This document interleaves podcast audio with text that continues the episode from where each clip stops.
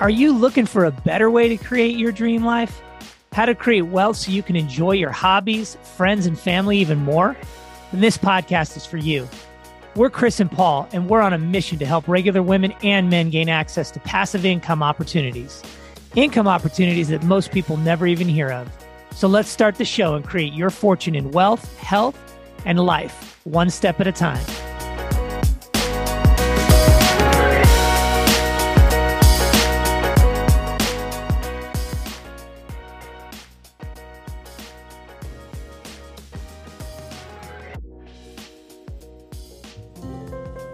Hello, everyone, and welcome back to another episode of Create Your Fortune podcast. My name is Giselle, and I am back for the third and final part of our series, Three Elephants in the Room.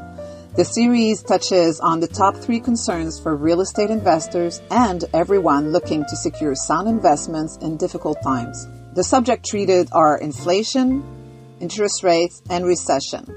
If you missed part one and two, you can find them at the createyourfortunepodcast.com. And of course, the links will be added in today's episode show notes. So today we're discussing recession. It's a word often heard these days, and depending on which expert you listen to, it seems we're either in a recession or heading into one. So, what exactly is a recession? In basic terms, a recession is when the economy's performance decreases for several months.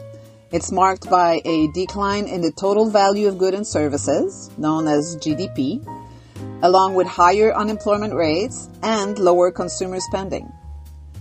Many strategists believe a recession will be short and shallow. One big indicator for this is the US unemployment rate. It's currently at 3.7%, which means there are currently 1.7 job openings for every unemployed person, and we just added over 260,000 jobs last month. To support this, you can find a graph on the monthly job creation of the last year in the blog post version of this podcast. It's on our website, and of course, there will be a link added in the episode's note for you. Another graph in the blog post shows the Fed funds interest rates versus periods of recession. Again, the link will be added in the show notes for those interested. But most importantly, we want to highlight here what the graph tells us. It tells us that during recession periods, the Fed lowers interest rates to bring the economy out of the recession. So inevitably, every recession finishes with lower interest rates. The graph also tells us that the Fed is walking a very fine line in its effort to kill high inflation and avoiding a recession. Most experts believe that the Fed will crush inflation. However, it will be at the expense of the economy, causing a recession.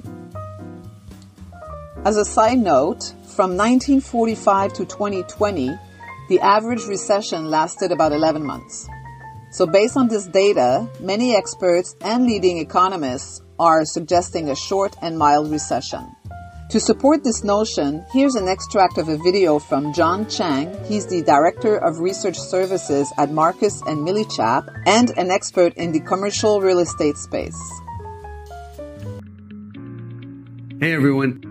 Since September 21st, when the Federal Reserve commented on raising rates another 125 basis points by the end of the year and indicated that unemployment will need to reach 4.4% in 2023 in order to curb inflation, I've been thinking about two things.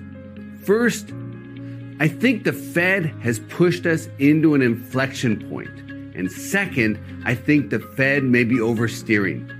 Think back a year ago to September and October of 2021. Inflation was already rising rapidly, but the Fed held to its position that inflation was transitory.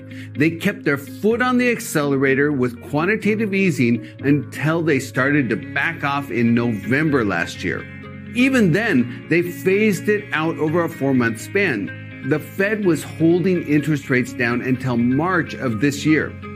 Now they're swerving the other direction. The Fed has made multiple sequential significant rate hikes and they plan more. Are they overcorrecting? Chairman Powell has made it quite clear in his messaging since August. There will be pain.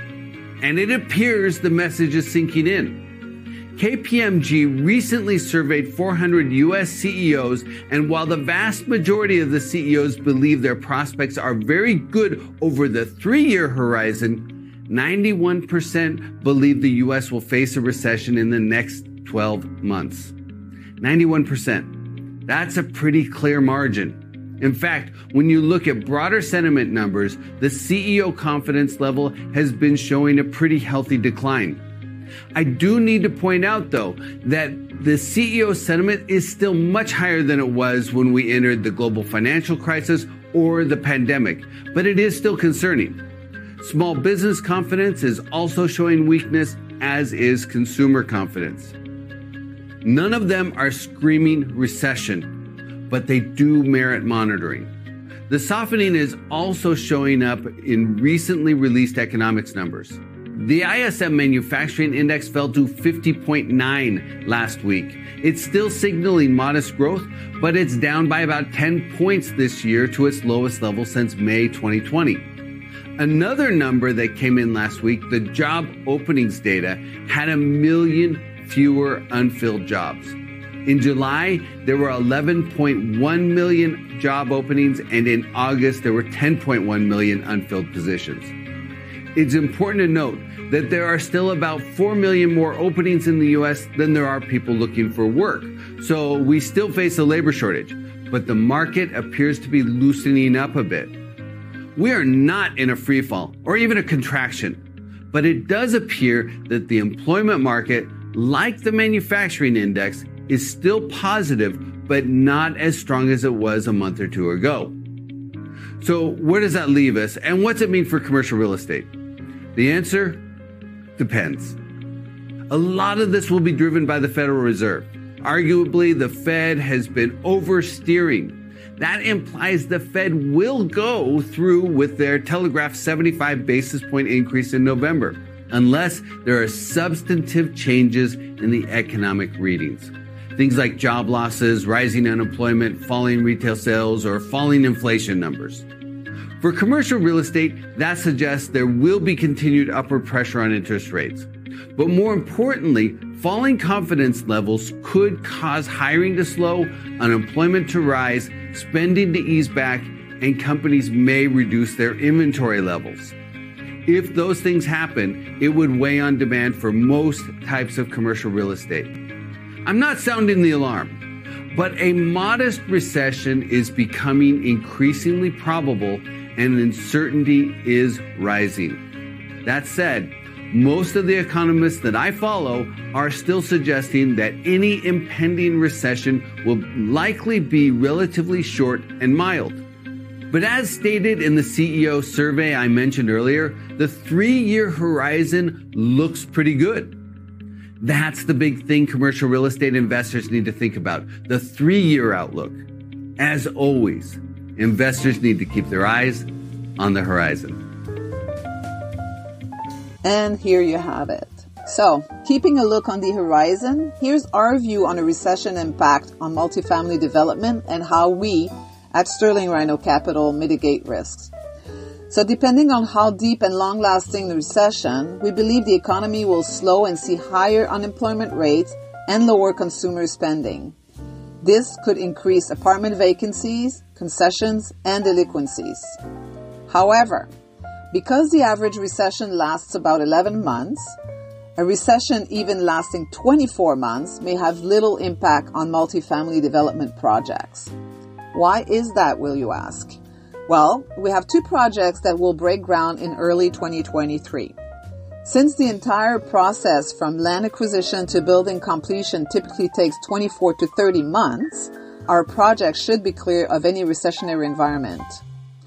Another point, during a recession, development projects slow down, especially single family development. But this presents an opportunity for the experienced developer to negotiate better pricing on land, building costs, and labor. Our approach to investing is to have a healthy concern of the economic conditions, of course, but to make decisions based on data.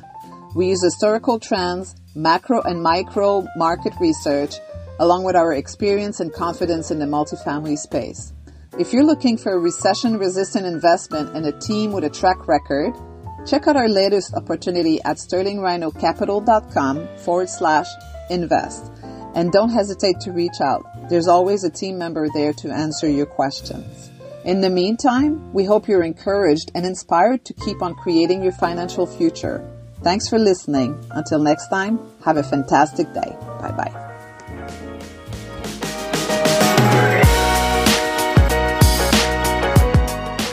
If you're ready to start creating your fortune today, head over to createyourfortunepodcast.com forward slash income.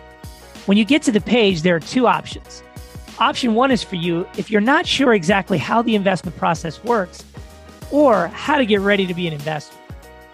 We've created a short, fast class you can sign up for that will walk you through the steps and answer questions like what does a good investment look like? And so much more. It even includes an audio version so you can quickly learn on the go as you golf, go to your day job, or work out. Just think in a couple of days, you can start listening and learning about creating your fortune and not be stuck wondering, do I even have enough to retire? And then option two is for you if you're a sophisticated or accredited investor and have money to invest, you just need to talk to us about our next investment opportunity. You can quickly schedule a call with us and we can walk you through your options on how to get dividends flowing right away. We can help you create a plan to have three to 10,000 or even more in passive income every month that's reliable, safe, and steady. Ditch the small returns and unpredictable growth. Head over to createyourfortunepodcast.com forward slash income and let's build the life of your dreams today.